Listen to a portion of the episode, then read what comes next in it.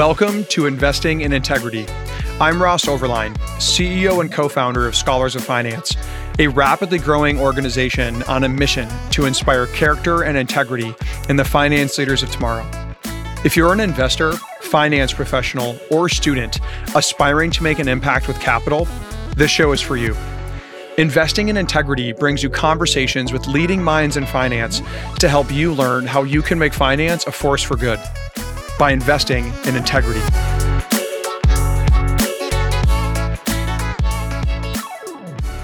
Gunjan Kedia, what a pleasure to have you on the Investing in Integrity podcast. This has been a highly anticipated conversation for many of our listeners.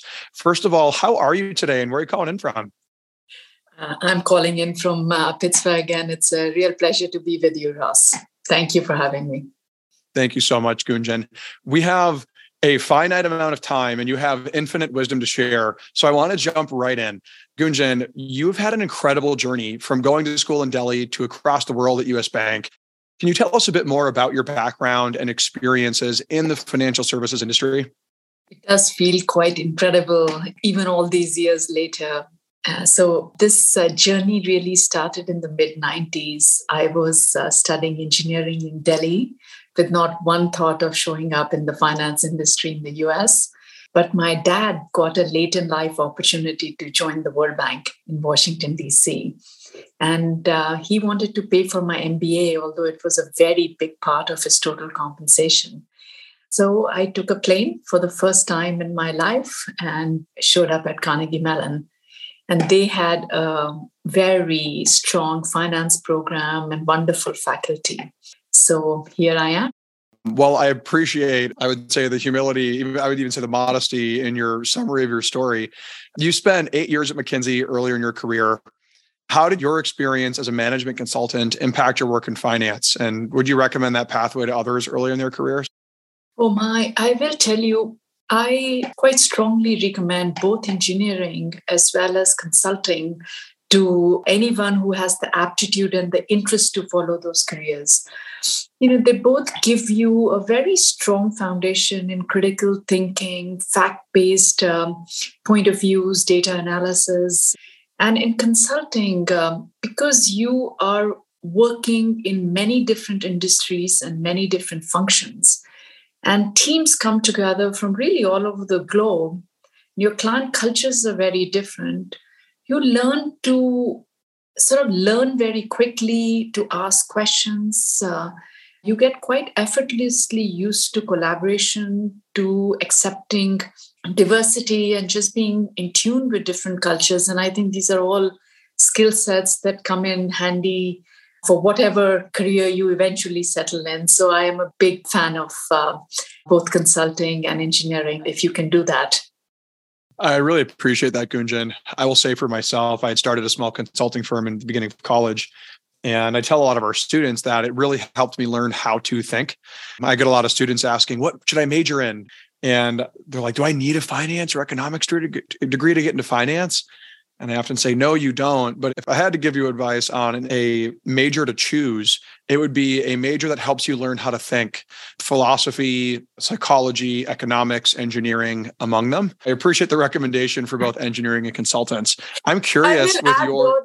A basic finance class helps, regardless of whether you're going to be in finance or not, because so much of what we do is interpreting numbers my son is taking a basic in accounting class. He's a computer science engineering major, and he comes to say, What is purchase accounting? What is GAAP accounting? And I'm like, Yes. And thank God I'm not taking that class. but it's a it's a good foundation for everybody, I think, at least. you're like, excellent question. I'm glad you're asking, and I'm glad someone else is teaching you. Yes. um, Gunjan, you um, again, we're very succinct in sort of giving the overview of your story. Can you share with our listeners your role today at US Bank? What do you do at US Bank today? Yeah, thank you, Ross. So, you know, I will go back a little bit to tell your audience sort of what my path has been. I graduated from Carnegie Mellon and joined consulting. I was first with PwC in Washington, D.C. and after that mckinsey and gravitated towards finance uh, industries you know from retail banking to asset management um, today i am leading the wealth management and investment management businesses within US Bancorp and those incorporate everything from sort of a first time investor to family offices who have multi billion, multi generational uh, wealth. We also have asset management. So we have our own sort of products and we also do investment servicing, which is a very operationally and technology intensive businesses that support back office of other um, asset managers. But I got into this career through sort of various sort of steps along the way. You know, consulting we've talked about already. It was 10 years at McKinsey. And in 2003, I was, we were fortunate enough to have our first child. And that was quite difficult for me to balance with my consulting career. Consulting is very good in many dimensions, but it's a demanding career. And we were living in Pittsburgh, so I traveled a lot to my clients outside of the and I was just not seeing baby anywhere. And I remember this one time I was in Nashville coming back. Um, and you know, all these years later, I remember this. So you can tell it was impactful to me.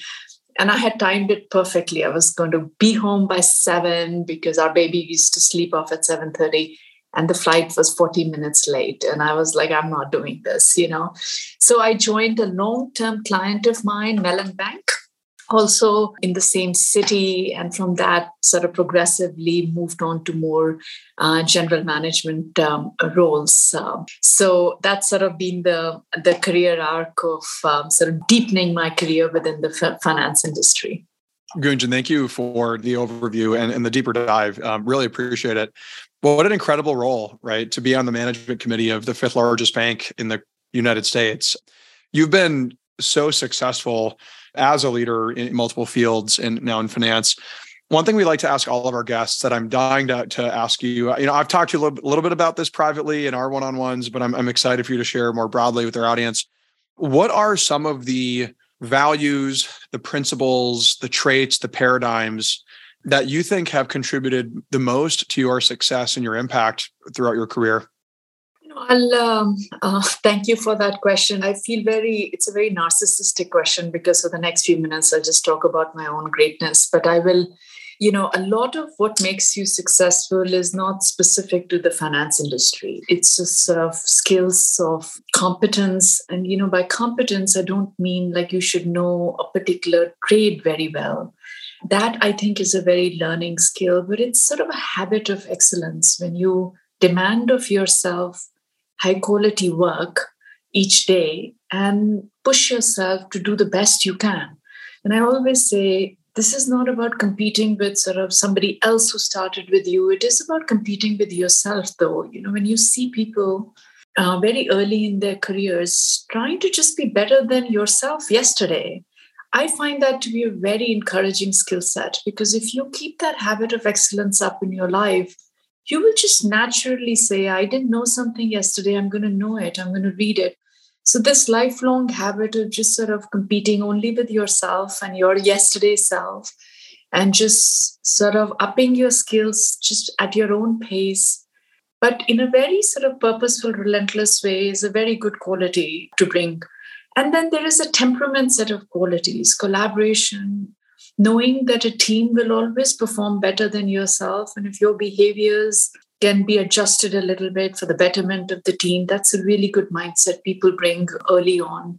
Ability to change, you, you know, ability to be really good at something and three years later say, now it's a different world and I'm going to shed my habits and relearn my habits. This concept of sort of relearning your own strengths is a very good characteristic. Um, you know, if I reflect on myself, some of my traits are sort of slightly different from many other very successful people. I'd like to, you know, I had a lot of courage, the ability to speak truth to power. Even when I was a very young consultant, I could go into a CEO's office and say, when asked, um, you know, that your team is not aligned around your vision. That takes a lot of courage to be able to tell somebody who's very senior. But these are what I call conviction, integrity, high honesty ways of sort of courage and um, speaking out and um, bringing light to issues that are good for the organization but might create some personal risk is a good quality. you know, I'll also reflect more recently because, you know, a lot of what uh, your audience might do in the early part of the career um, sort of becomes a little bit more second nature. And we reflect more on success from the standpoint of just our industry, for example, you know. You know, while we are just a business like any other business, there is a different kind of obligation, Ross, that comes from being responsible for other people's money. Because money to most people is not just a number. You know it's a pathway to a life they want to live. It's a pathway to what they want to do for their children what they want to leave for their grandchildren sometimes it's the difference between being able to provide sort of unique medical support to a family member or just a bucket list travel or buy the house of your dream. It's a lot of people's lives. And we in our industry have the ability to impact that positively and negatively. So it gives you a different sense of obligation for what we do. And most of your people are tuned into finance, but I will tell you, most of our customers are not. They kind of find it challenging, they find it scary, they find it extremely boring sometimes, and it is stressful to most people. So, our job, in addition to just any other company's obligation to deliver good products, is to safeguard people's lives and dreams. And I feel some part of our success are, and when I say our, I feel leaders that do well in finance, comes from carrying that obligation very close to your heart and never letting it become just a product or, you know, or just a statistic. Gunjan, there's so much to unpack in what you've shared. Harkening back to my point about infinite wisdom to share, we don't have enough time in the week to unpack everything that you've just elaborated on. I want one thing I do want to dive into is in your experience, when you think about those moments in your career where you had to speak up with courage and integrity, you mentioned earlier, as you said, in a way that might carry some personal or interpersonal risk. As you grew as a leader over time, you know, what sort of narratives or experiences or maybe it was just practice, you know, how did you grow and develop courage, right? How did you, over time, develop the courage and strength to speak up more boldly, more regularly, you know, with with less reservation?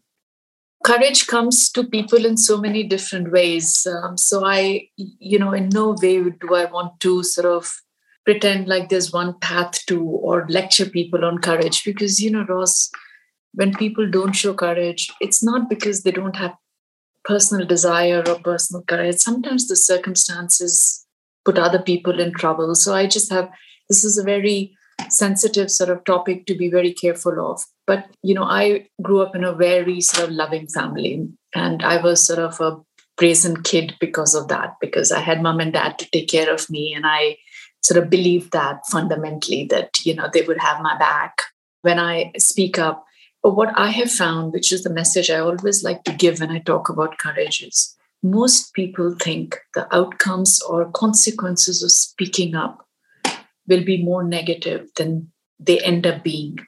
And the upside of doing that will be less positive than it ends up being. So I would say to you, for me, my first sets of acts of courage were out of outrage because I would see something happening and I can share a story and I'll just leave some of the specifics out just to protect the companies I was with at the time.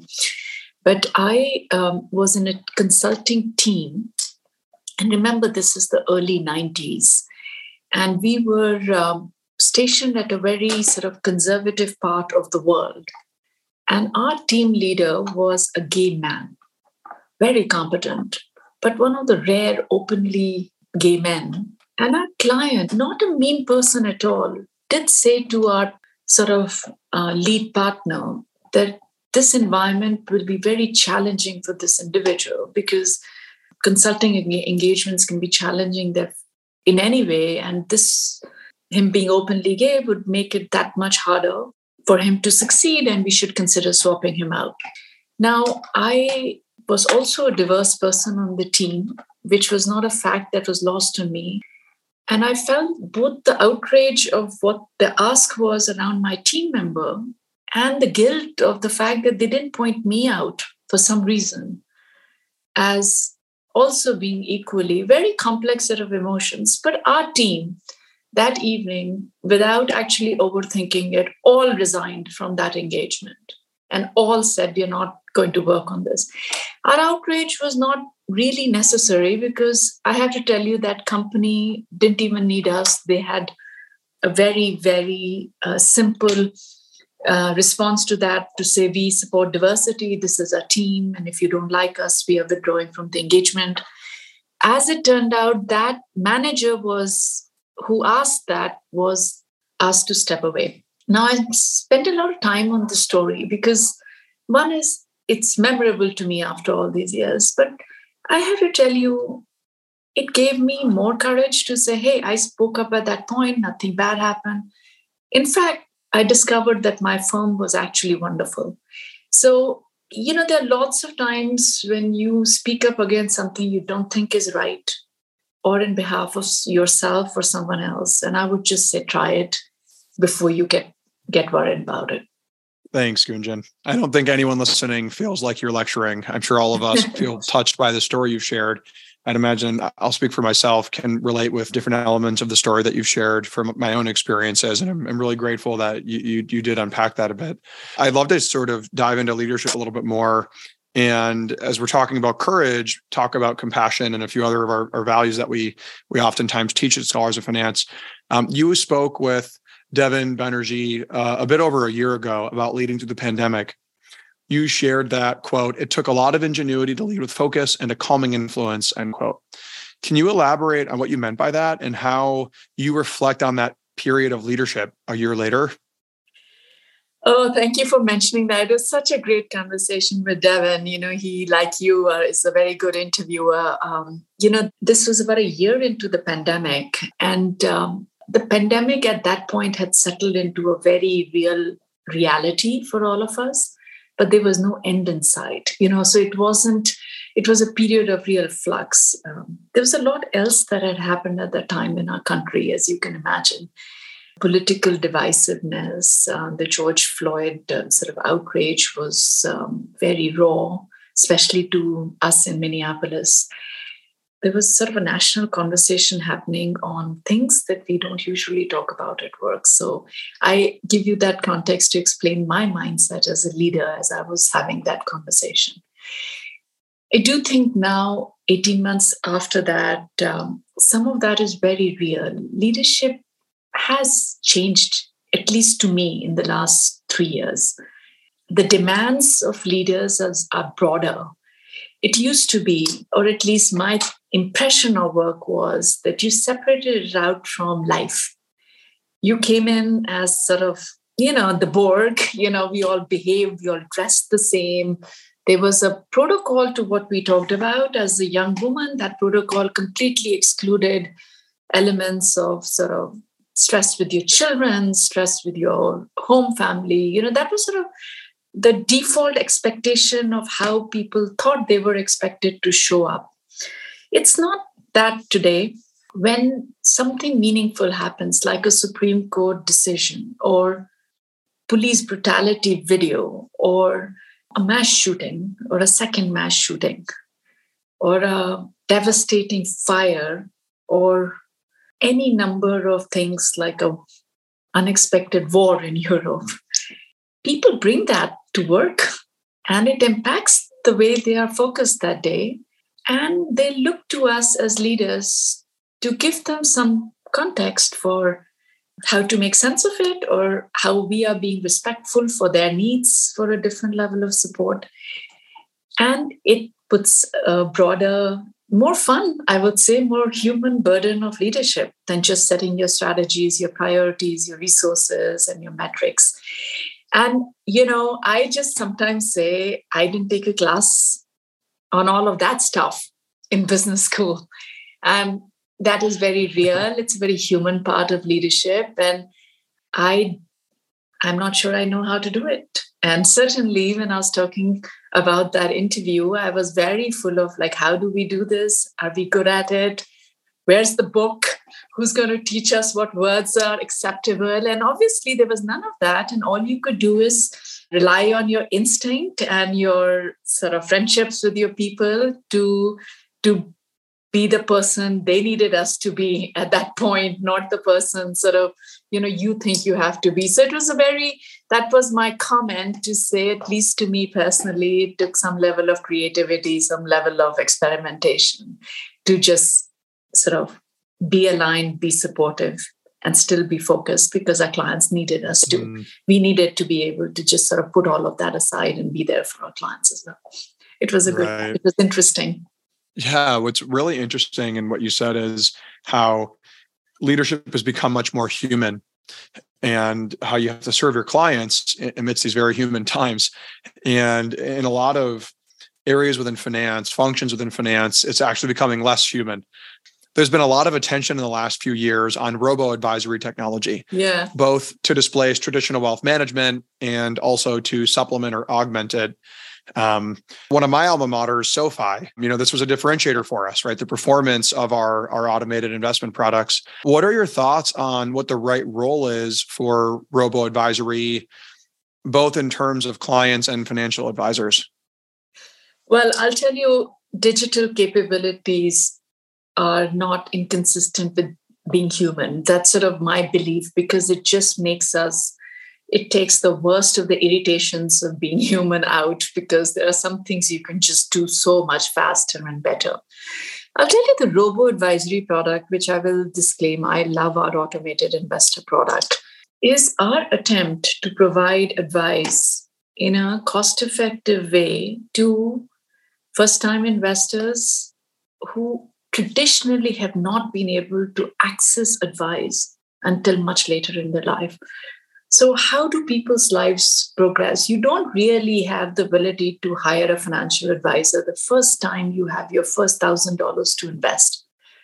But you know from the work you do, Ross, that time is your friend.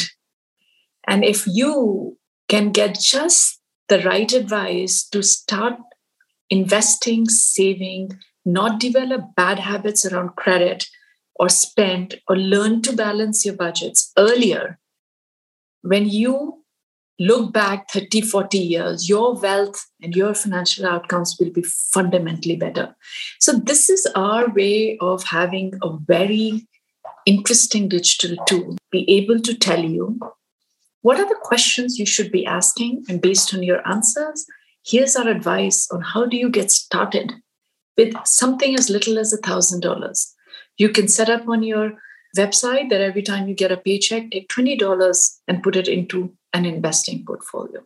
And at any time, you can click a button a licensed advisor will come on and help you through a question that you're not able to manage on your own. So I think it's a wonderful way to bring advice to people earlier.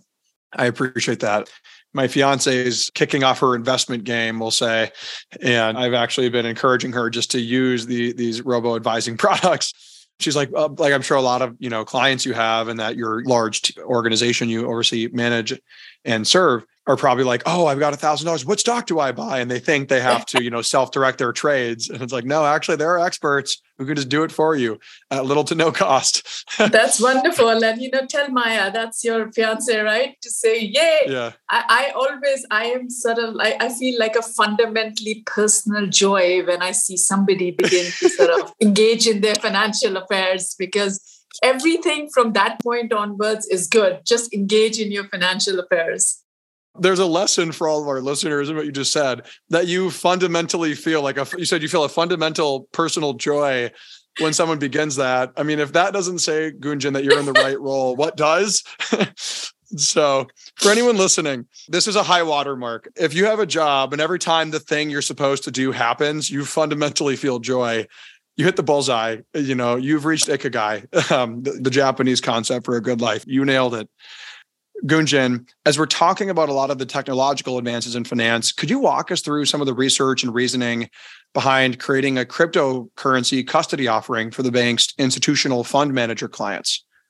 Yes, thank you. You know, we launched this product. It's a very successful launch of a product because we're very early to the market here to do, provide custody for crypto assets that an eh, within an investment portfolio with all of the regulatory and compliance uh, protocols that come from a bank custody product. what was what we were hearing from our customers at that point was the search for an uncorrelated asset class and just given what's happening in the last year you'll understand why there was a search for an inflation resistant uncorrelated investment class because so many asset classes have been moving in correlation to each other over the la- uh, last year.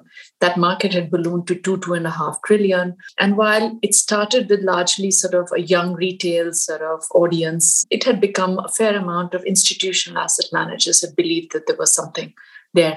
And so the product was created not with a not to have a message about what we believed about crypto, but the message was we will support our customers' investment strategies regardless of where they choose to take them, because that's sort of we, you know, we administer 10 trillion in assets under manage across a whole range of asset managers. And they wanted uh, enough of our clients wanted to see us sort of provide that service that we sort of got into it. It's a very interesting, interesting, divisive, energetic space with a lot going on. And it does remind me a little bit of sort of where hedge funds were 30, 40 years back, or derivatives were you know we've had these big shifts in um, big shifts in the finance industry. And it starts with sort of a lot of um, debate discussion turbulence uncertainty and then it settles in different ways. And so that that chapter still has to be written. Right. It's interesting the debate the discussion that you're you're referencing with you know past asset classes new types of investment vehicles that emerged um, this is one of my reasons I love having guests on the podcast to have 20, 30 years of experience to speak yeah. to. You know, one of the big debates that we hear on Wall Street and Main Street alike is you know about the socioeconomic system itself about capitalism. And while you know history shows capitalism has been the single most effective economic system for rapidly increasing you know collective prosperity and flourishing one of its very obvious and well known and studied deficiencies is that that adam smith predicted um, if you if anyone listening has read any of his books i've read wealth of nations and the theory of moral sentiments two of my favorite works of literature. And you know he says one of the potential risks of this system essentially is you know massive inequality. And we, we've seen what that does to our social fabric in the last several years especially with occupy wall street you know not too far in the rear view mirror. And while capitalism is a beautiful system and it needs to improve and evolve to make sure that there aren't billions of people left behind, I understand that you and your team at US Bank have really, really brought urgency to the need for equal access to wealth management based on your research on women, on Black investors, on other disadvantaged populations. Would love it if you can speak to that a little bit, your passion for making sure there's equal access and what you're doing to drive that forward. Yeah. Well, it's a big space and it's a big, complex, hairy topic. Uh, uh so I'll maybe take a take a little bit of um, sort of tour down memory lane here. You know, capitalism comes from the word capital. That's sort of in the name. And the financial system, even today, largely provides the capital for all human endeavor. And if you have an inequality in access to capital, you will always have an inequality with the outcomes of capital, which are businesses, entrepreneurship, and you know, buildings, mortgages, like you, you name it. You know, capital is the starting point of it. I was an outsider to the system for a long time, or I felt I was an outsider to to the system. Even today, Ross, when I am with my sort of broad Indian family, and the Indian community in the US is a very wealthy, very well off community. So we're not talking about sort of education gaps, we're not talking about sort of wealth gaps. We're just talking about sort of cultural um, minority gaps. They will tell me that the system does not feel welcoming to all of them, even today. So I have very much been in tune with why that is, what makes people feel like that. Is it really our industry? Is it the perception of the industry? Is it lack of knowledge of available choices? And the answer is yes, yes, and yes. It's all of the above that comes together, though, into an outcome that is not good, which is women and minorities and many subcommunities feel like our system is not as accessible to them as it should be. So that's our work. You know, our we had a passionate group of people that didn't want to be superficial in our solutions here. So we spent a lot of time doing very in-depth research Our first one was women and wealth. That was a topic that was very personal to me.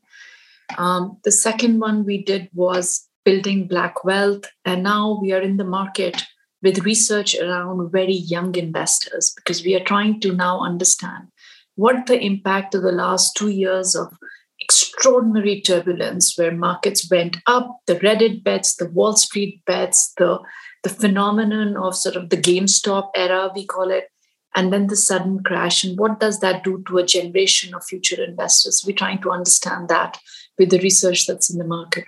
But going back to women and minorities, we learned many things. And at the risk of broadly generalizing, there are unique patterns and that's the solutions that we are building. So, one thing is people need to feel a level of trust with the person they are talking to. That's how they accept that a loan being offered to them is a good loan and not something that will damage them. Or advice when you say invest in this or that is actually right and not for our benefit, but for their benefit. Trust is a very important situation. How do you feel trust?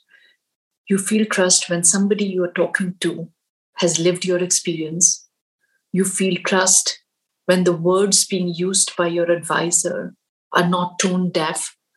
You feel trust when there's transparency of product sets and language that is understandable by people. So these are all the things we are working on more diverse advisors, more transparency, more financial literacy, more training, awareness, and subconscious bias uh, on vocabulary.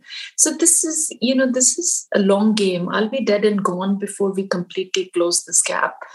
But it is a marathon, so every step matters along the way. So that's sort of the nature of the research and the nature of the work that we are embarked on. I really appreciate you sharing. I think a pretty broad and nuanced perspective. What you mentioned is a really complex topic with a lot of nuance. One thing that you you shared that I want to pull on is this notion that you said you'll be dead and gone before we close the gap. It's interesting to hear you say that. I think a lot of, um, you know, for our younger listeners or college students listening, even for our early to mid career professionals who are listening to, based on my conversation, some of like the, you know, C suite executives listening to this podcast, they set goals that have a endpoint within their lifetime. And you see time and time again when people do this and they hit those goals, they suddenly there's like this midlife or quarter life crisis because they hit the goal that they've been you know their brain has been wired to pursue for so long and now it's done and there's this void of, motivation. I think you serving a purpose greater than yourself that you recognize will extend and require work well beyond your lifetime to me it just portrays a lot of wisdom. And that's just one piece of what you said that i don't want anyone to miss. And you know i will say never mistake perfection for progress and progress for perfection. You know, just because 100% of the work is not done doesn't mean the progress is not highly impactful. And, you know, the law of large numbers is our enemy. You know, everybody, like statistically, if the income gap between women and men is not closed um, 100%, then we haven't made progress. Well, ask the one woman who is getting paid very well and it made a difference. The progress made a difference to her life. And that means her family's life and her children's family's life. So, you know, we must celebrate success with every one person who has a good outcome and not let those stories be lost in the statistics a little bit, you know, which is mm-hmm. kind of a little bit opposite of my engineering self because you know what I mean? Like if you keep saying, oh, if 10% yeah. of India's population doesn't succeed, I'm not going to try to make one person's life better. What is that about? Mm-hmm. Like the end, I have a bit of an engineering mind too. My team will tell you sometimes to their chagrin. It's the problem solving part of our neurology, right? It's it's seeing problems, fixing problems to completion. What's interesting, what you just said that I want to touch on, and I think is a nice segue into a, a few other questions I wanted to ask. You talked about celebrating the one person whose life has changed and has experienced the benefits, been a beneficiary of the structural changes that we're making, of the progress. That's one thing that's really struck me about you, Gunjan, in our conversations is, you know, if we're having conversations and I'm like down about FTX and upset about the immorality that we see in finance, you're like, but Ross, on our last one-on-one, you're like, Ross, we should celebrate the good.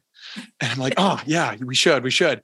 So what I would love to do with, with a few questions that I want to ask is to celebrate the good together that finance does.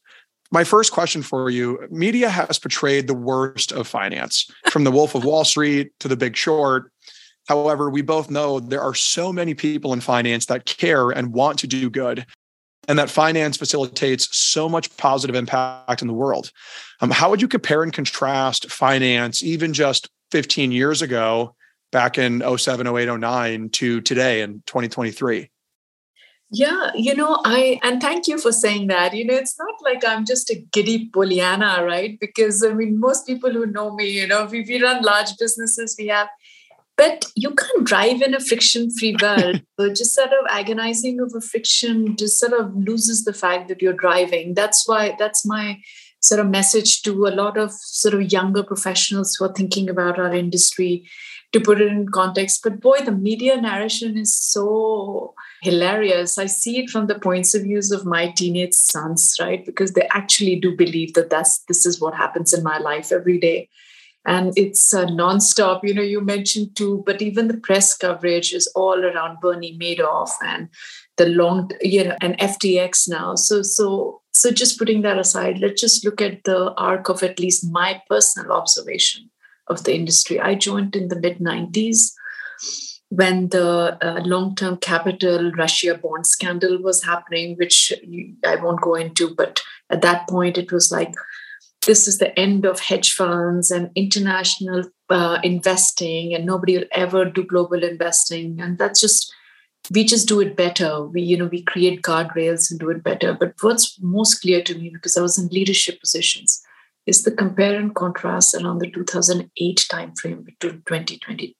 These were the two big crises in the industry in my sort of short term period. And in 2008, the industry's response was very much to protect the shareholders' interests. There was mass layoffs, there were defaults on loans across a very broad set of consumers, a lot of personal hardships happened, a lot of mistrust between consumers employees and management of big banks. You, you mentioned um, Occupy Wall Street, Occupy Boston. So, sort of that was the context of the industry's response and the response to the industry's response in 2008 and 9. So, now let me move forward to what happened in 2020. When COVID hit, and I will tell you that day in March is very clear in my mind because it was so sudden to us the stock markets nosedive and 20 plus million people lost their jobs in weeks. There was no precedent for that kind of shock to the economy. When we grouped together as a management team, we were very worried about the health of our company, but we were also very worried about the anxiety and shock our teams were feeling and we were very, very tuned in to what would happen to people who had had a sudden loss of income. So, what happened? We as an industry came out with very real assurances against layoffs. We modified millions of loan documents to give people just a little room to manage the new set of affairs without defaulting, without losing homes, losing cars.